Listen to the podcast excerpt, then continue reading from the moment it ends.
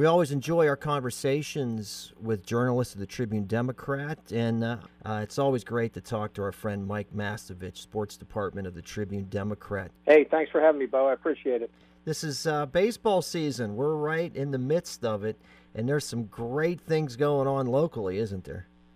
Yeah, I mean, uh, you know, things things are heating up in the major leagues. The All Star game was last week, but uh, locally we got a lot going on between uh, the two uh, collegiate baseball leagues that we have in the city of Johnstown. Fortunate to have so much uh, baseball and great opportunities to to see the kids from the local area and the region uh, participate and compete at, at a very high level. Yeah. So, uh, no, yeah. that's that's wonderful stuff. And of course, you know, with with, with the tournament uh, uh, coming up very soon, uh, you know, to me, it's it's as a young kid, you know, playing in that tournament in front of home folks just has to be one of the biggest thrills of of any of these kids' lives, and just to have that opportunity, boy, that's that's great incentive, isn't it? Yeah, the AAABA tournament uh, has been around. This will be the 76th tournament, and uh, obviously last year uh, no tournament because of COVID 19. So it's really the 77th year, mm-hmm. And uh, everybody's gearing up. Everybody's anxious, uh, excited to to see the tournament come back after that year off. And we had talked the last time I was on your show about a month ago, just how important it was. Uh, the organizers said to get this tournament back this year because they felt if they didn't have it a second straight year it really would be in trouble. Uh, you know, with the possibility of coming back next year would be really tough. Yeah. So I got to give the uh, AAABA National Committee and of course the Johnstown Old Timers Baseball Association, which sponsors the tournament. Uh, you got to give them great props. They uh, they came through adverse circumstances, came up with uh, ways to, you know, cut some expenses, raise some money. And uh, my column last week, uh, George Arcuri III of the Johnstown Old Timers talked about how the business community and the sponsorship in the community of Johnstown and surrounding regions, uh, Cambria County, Blair County, Somerset County. He said it's just been phenomenal. Mm. They were uh, when I talked to him last week, they were already close to 4,000 advance sales for opening night tickets. Wow. And uh, he gave me in my story, he said they had 135 ads sold for their the program book that they do every year, which uh, you know that's that's a huge thing for them. Mm-hmm. And uh, he talked about um, one of the gentlemen uh, who's in the uh, AAABA Sports Hall, uh, Hall of Fame uh, annually sponsors the Players Banquet. He said that person, I don't know if that person wants named publicly or not, but Mm-hmm. that person came through with uh, the the big donation to hold that banquet for the players again uh, Mhm. within the last week or two. So just uh, things things are rolling along on that end, and of course locally with the Johnstown Collegiate Baseball League. That's the league that produces the two Johnstown representatives each year in the AAA tournament. They're rolling along with the semifinal round of the playoffs. There's four teams in that uh, best of five series, and uh, regular season champion Paul Carpenter Capital Advisors um, had won uh, its first two games of its series with O, and uh, the uh, Smith Transport, the third seed, and Martella's Pharmacy, the second seed, had split their first two games, and uh, that that series rolling along. So uh, a lot of great baseball there, and the league also a lot happening with the Johnstown Collegiate Baseball League. They announced the award winners for this season um, on uh, Sunday, this past uh, Sunday, and uh, they gave out their awards. And uh, the Dr. Robert Hartnett Most Valuable Player Award went to Sam Contakos of Paul Carpenter Capital Advisors. He's a catcher and phenomenal hitter. He also uh, won the Denny Altamore Batting Title Award. Kentakos had a 474 batting average, so you have that. And then Wow. the Pete Vukovich Award goes to the top pitcher, Mhm. Uh, a, a pitcher named Ben Mongaluzzo of Paul Carpenter Capital Advisors. Took that award with five wins. And they have the uh, Ken Horaho Award, which is named after the former Tribune Democrat sports writer. Mhm. That goes to the uh, top first year position player.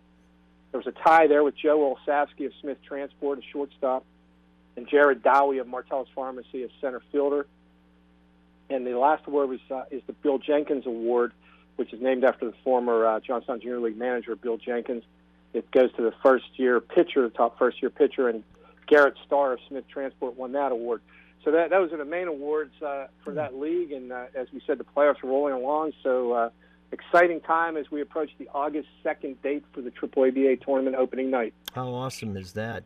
Mike, how's the quality of baseball been from impact of COVID? You know, is that been an issue at all? Well, I'll tell you what, the, the quality uh, is there uh, in both leagues. Uh, I've seen improvement uh, as the year went on as well. Now, the, the one way it affected the, coll- the Johnstown Collegiate League uh, last year with COVID, a lot of leagues throughout the country didn't play and uh, some of the Division One coaches that typically tell their players go to this league or go to that league, that didn't happen as much. So last year in the local league, guys like Adam Cesare of Wake Forest University, the Forest Hills kid, he played here instead of playing somewhere out of state. Mm. Uh, Grant Norris, the Somerset uh, player who is at Duke University, he played here, hit a ton of home runs mm-hmm. instead of playing somewhere else.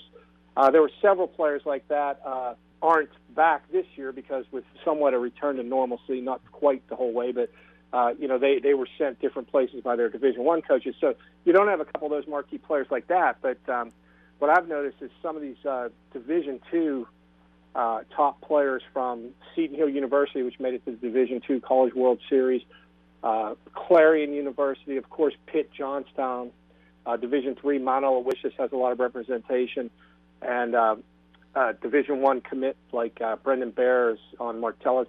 So like there there's there's still a lot of uh, quality players, and uh, the managers have been around for a while, and and they just uh, a lot of them stress that the fundamental baseball, and and you could just see uh, some good baseball being mm. played there uh, at Roxbury Park and. Uh, Sargent Stadium at the point. And as you uh, touched upon briefly, uh, we're just a few weeks away from the Triple ABA tournament. I am interested, Mike, in some of the teams that will be uh, uh, coming here. I know, uh, for instance, that uh, two teams fielded from Altoona, right? Yes, uh, there's some uh, some good news, bad news in that area, and one of the things is something we talked about last time, which was probably expected, but there was some hope. the AAABA National Franchise Committee added two new franchises last year. Mm-hmm. Um, one is based in Winston-Salem, North Carolina. We can talk about them in a bit. Uh, mm-hmm. they're creating a stir, uh, viral stir. yeah, great name, yeah. yeah, the Disco Turkeys. so uh, they, they're they're still coming, and uh, they're excited. I talked to uh, via Twitter. I talked to one of uh, their head reps uh, last week. He saw my story, and he he said how excited they are to come here. And but the other team, the Canadian team, based in Ottawa, Canada. Mm-hmm the capital city Reds. As we feared with COVID uh, in Canada right now, the COVID situation is, um, I, I guess, you know, not great, uh, even even relative compared to ours. Yeah. And uh, there's an advisory not to travel across the U.S.-Canada border unless it's absolutely necessary. So their league made the decision to, you know, stay in Canada this year, and uh, they they indicated they're excited to get here next year. But this was something that was kind of expected. And then uh, partially COVID related, but John Austin of the AAA uh, franchise committee also said that they're dealing with some other issues. The New York City franchise, which has been around for quite a while, uh, they will not be able to make it this year. Mm. So when those two teams dropped out, that created two openings, obviously. So uh, Altoona will bring two teams to the tournament, and Brooklyn will bring two teams to the tournament, mm. as well as the host Johnstown City will have two teams. So they were hoping to get away from having more franchises that have two teams. They were yeah. hoping to just have the Johnstown with two representatives, but um, circumstances, uh, yeah. COVID just uh, keeps hanging on and uh, creating. Uh, pe- people have to adjust to the COVID, uh, you know, every, every year now for right. the last two years. So, yeah. You so, know. but uh, the, you got to give them credit for uh, every time they get hit with one of these punches, uh, they they keep finding a way to, you know, counter it and come back and uh, no. the tournament going. No, the committee's doing a great job of thinking on their feet, and uh, you know you have to adapt. We've had to adapt to a whole lot of things, but I don't know if uh, this region is going to be able to adapt to a team being called the Disco Turkeys coming in here, though. yeah, I mean, yeah, that uh, the Winston Salem team they created a stir. I mean, they uh, back when it first. Uh, when they first named the team, uh, this gentleman who keeps in touch with me from down there, uh, told me that they they produce all their shirts, T-shirts, and hats and everything locally, and he said that uh, they just couldn't keep up. And then uh, some of the national sports uh, I remember Fox. I remember ESPN. Like there were different stories on them and their logo. Their logos, uh, like a, a, a turkey, and it's dressed like John Travolta in the white disco suit with his awesome. finger pointed in the air, like Travolta's classic Saturday Night Fever Nice. pose. Uh, for the older generation, will remember that movie. Of course. So like it created a stir, and uh, they do they do a great job on social media. They're always doing something. Last week, for instance, they got all kinds of uh, play in social media and, and that because they borrowed from uh, the Chicago White Sox of the mid '70s. They were the last major league team to play games while wearing shorts, Mhm. short pants. Mm-hmm. And so the Disco Turkeys posted a bunch of pictures on social media and said, "Hey, this is what we're going to be wearing Saturday." And they had some guy, uh, one of their players, had a little bit longer hair than like a normal player. So he looked like he was out of the '70s. He was making some pose with his hand while he was throwing the ball. He was like trying to look cool or something. Oh, but it was that's just funny, and and he was wearing shorts, and that's what they did this weekend. So Uh-huh. they're always coming up with. Uh, with something creative, and, uh, and the good part of it is, from everything I see on social media, they've got a pretty good baseball team too. So it's not just all flash. Yeah. Oh, but but great marketing. Yeah. I mean, that's that's so awesome that they've created such a buzz with that name and that idea. Really, really, some interesting, interesting stuff. And Mike, it's been great uh, seeing the point being used. Uh, you know, I was just down uh, Saturday. And uh, seeing the Mill Rats with their first season here, I think there's a misunderstanding. People thinking that that is a professional team. It is another collegiate wooden bat league with the same ages as uh, Johnstown Collegiate League. Mhm. It's it's a little bit different. Uh, whereas the collegiate league in Johnstown has five teams with local sponsors, and they bring players from the city and the region and colleges in Western PA and beyond. Whereas uh, this, the Prospect League that the Johnstown Mill Rats play in, is a uh, big uh, league that covers much of uh, the country here in in the uh, east and the Midwest, and you know teams all over the place. Uh, you know, you're traveling hours to you know on road trips and, and things Yeah. like that. So, in that regard, it is like a, a, a pro league where you're traveling and you have series against different teams in different cities and all that.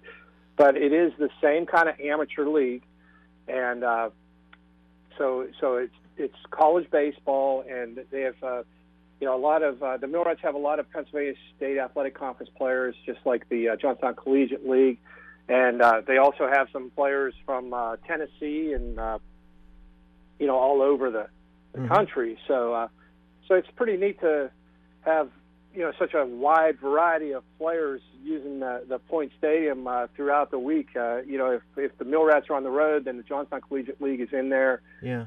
And uh, if the Mill Rats are at home, Johnstown Collegiate League, for the most part, is playing over Roxbury. They've had a, a few games at um, the beautiful new uh, Forest Hills playing surface, uh, Forest Hills High School.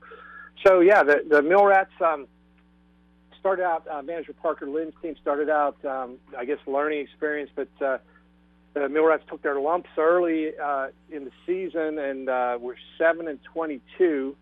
But something that's uh, neat about the Prospect League, I guess, uh, they they call it a reboot. hmm They have a first half and a second half. And when they were seven and twenty-two, they rebooted the season for the whole league, Mhm. and, and then uh, they have a first half champion, which ironically was named Champion City. And then the second half started, and the Mill Rats kind of caught fire with the second half. And I remember talking to Parker Lynn right before the second half, and he said they were using that as motivation. Hey, first half went the way it went, not the way we wanted, but now it's second half. And if you win the second half, you're in the playoffs against the team that won the first half. Mm. And if the same team wins both halves, uh, I believe I, I, I wrote this, but I'd have to go back and look. But I believe the team that was second place in Yeah. the second half would also be in the playoffs uh, if the same team, Champion City, wins both. And uh, so, so there's like uh, you know a new new optimism, and then wouldn't you know it, they kind of caught fire. They they had a nice winning. They lost the first two games in the second half. Uh, double header on uh, July 2nd, the fireworks night, and I thought, oh boy, these this team's in trouble. The second half started and they're still losing, but they made a couple moves over that weekend to help their relief pitching. Mhm. Uh, the offense really picked up, and they went on a roll, uh, won six straight games, and, and now in the second half, the Mill Rats are nine and five in the second half, atop the standings in their division, and uh, you know they're only 16 and 27 overall, but right now, uh, you know they're contending for a playoff spot. Oh, how cool is So, that? Yeah. Yeah. Oh. Mike Mastovich, Tribune Democrat, joining us. Mike, we got the fall sports coming up. We always look forward to high school football within this region. Um, anything we have uh, to look forward to as as we look? Uh, uh, you know, here we are, end of July. I mean, it's hard to believe. But is there anything that we have uh, to look forward to here in the fall? Yeah, the um, first off, everybody's looking forward to hopefully, um, you know, hopefully this new variant and, and what are they calling it, the fourth wave mm-hmm. of uh, COVID nineteen isn't too uh, devastating here. But everybody's hoping to get some kind of normalcy after yeah. the way things went, you know, over the last year and a half and all the uncertainty last fall during football season. So that's one thing, and then. Um, there's a lot of uh, we talked about this the last time I was on. A lot of jockeying, changing uh, down the road in the future of teams going to different conferences just because of uh, you know a few different things are happening, and yeah. uh, so I- we're going to have a whole different landscape in 2022 with football conferences. I have to mention, as as someone who lives in Windber, knowing some people that just love Windber football, finding out that uh, Portage is leaving that conference, that was uh, devastating to a lot of schools around that region. Yeah, Portage, uh, they're being proactive. They saw a few things happening uh, in the Westpac, and they uh, applied and uh, were accepted by the Heritage Conference. They'll play one final Westpac season, and then they'll go to Heritage in uh, next in the next academic year. Yeah. And uh, the rest of the uh, Westpac has been trying to uh, be proactive because uh, you know with Shade um, now joined a co-op with Conemaugh Township hmm and uh, you're losing Portage the year after, and then Conemaugh Valley and Ferndale formed a co-op, so that is another team, one less team. Yeah. So people kind of see the writing on the wall. So as we we talked the last time I was on, uh, right.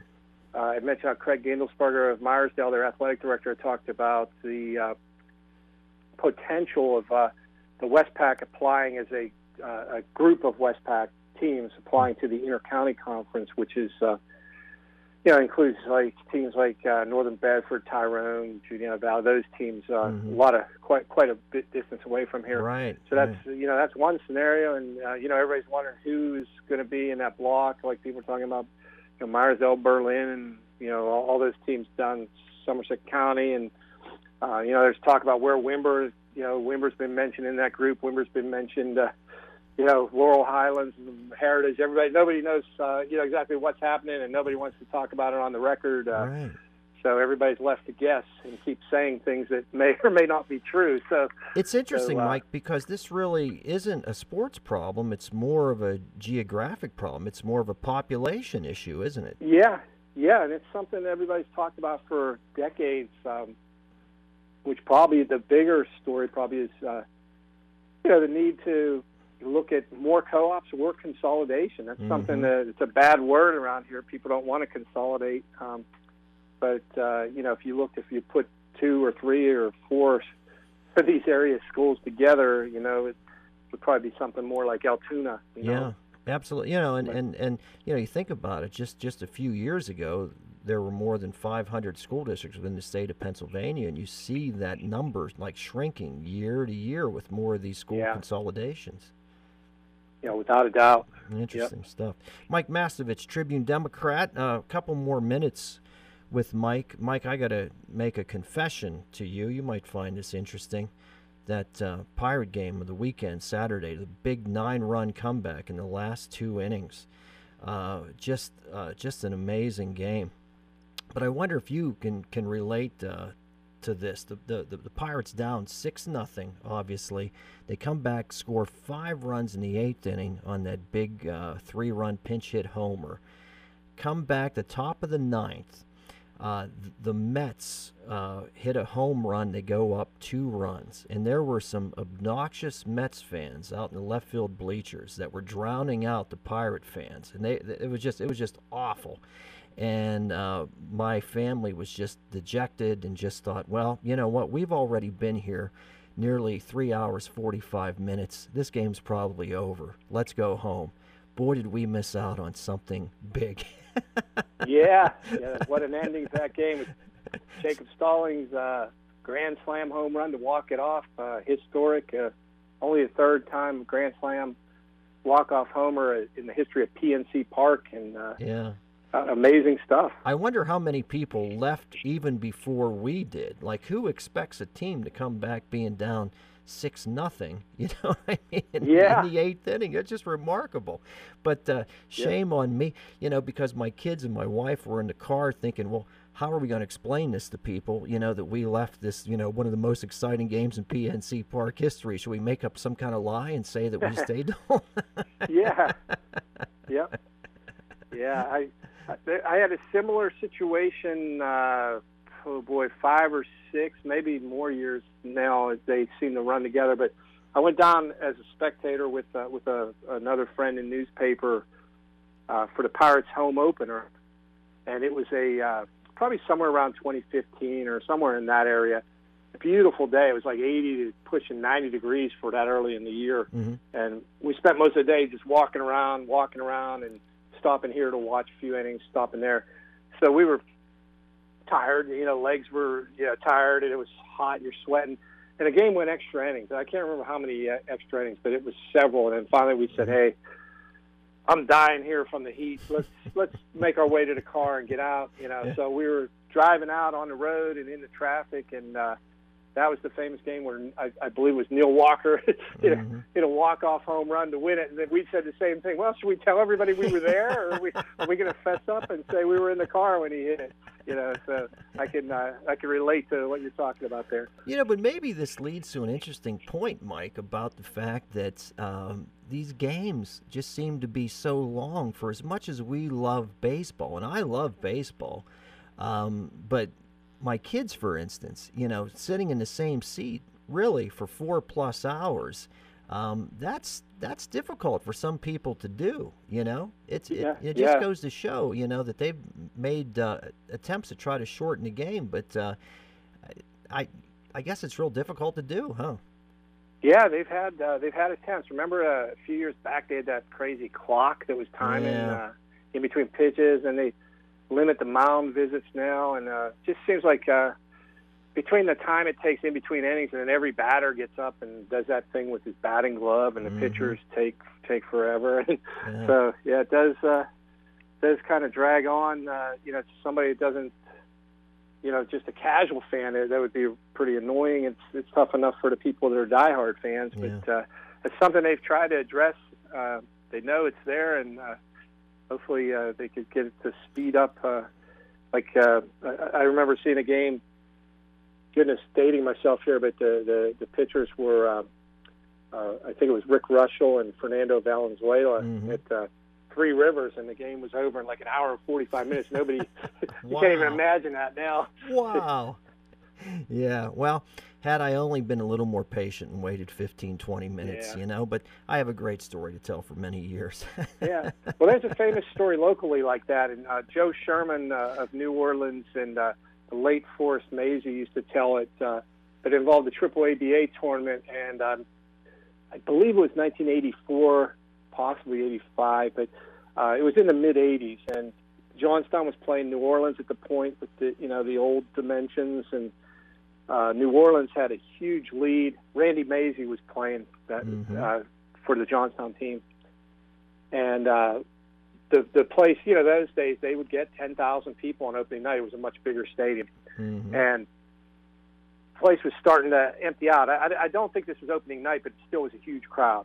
And uh, the story goes, New Orleans had a huge lead. The place started emptying out, and uh, and in the late innings, Johnstown started doing like what you were talking about the Pirates game on Saturday, chip away and then chip away and chip away. And next thing, uh, you know, people were fighting to get back in the stadium. Joe Sherman tells the story great. Like he was saying that people were banging the, on the, the the seats were like the metal steel uh, was a walkway, and people started in unison, like putting their foot, boom, boom, boom, boom, boom. Yeah. And he said it was just electric. And then you know, you know when you talk to Forrest Maisie before he passed, and uh, Randy Maisie and the other guys that were on that team, and I remember a guy named John Polinsky kept fouling the ball off, and if he would have hit it off the screen, that would have drove in the winning run. And he was missing by like a couple feet. It was hitting Mm. the screen foul, and and then uh, New Orleans got the last out and won the game. So, Oh, wow. But uh, but that, that famous story is all these people left, and then like it was on the radio, and people were hearing it, and the people were coming back into the stadium, and uh, it was kind of chaotic. But that's a similar story. Lesson learned: always stay till the last out. You just never know.